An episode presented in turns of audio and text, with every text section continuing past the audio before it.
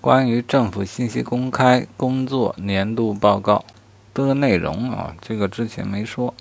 这个信息公开工作年度报告要报告的，并非要公开的信息，而是信息公开这个工作这一年做的怎么样啊？因此，它实际上它的内容如下：一是今年主动公开的政府信息的情况啊，主动公开了多少；第二是收到了多少申请公开的这个情况。第三个是因为信息公开工作没做好，被申请行政复议或提起行政诉讼的情况啊。第四就是这个政府信息公开工作存在的主要问题及改进的情况啊，主要就是这一类的内容。好，那请问啊，政府信息公开指南或者政府信息公开目录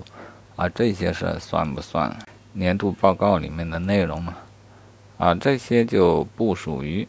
这些属于信息公开的具体的工作，而非本年度信息公开工作的一个整体情况。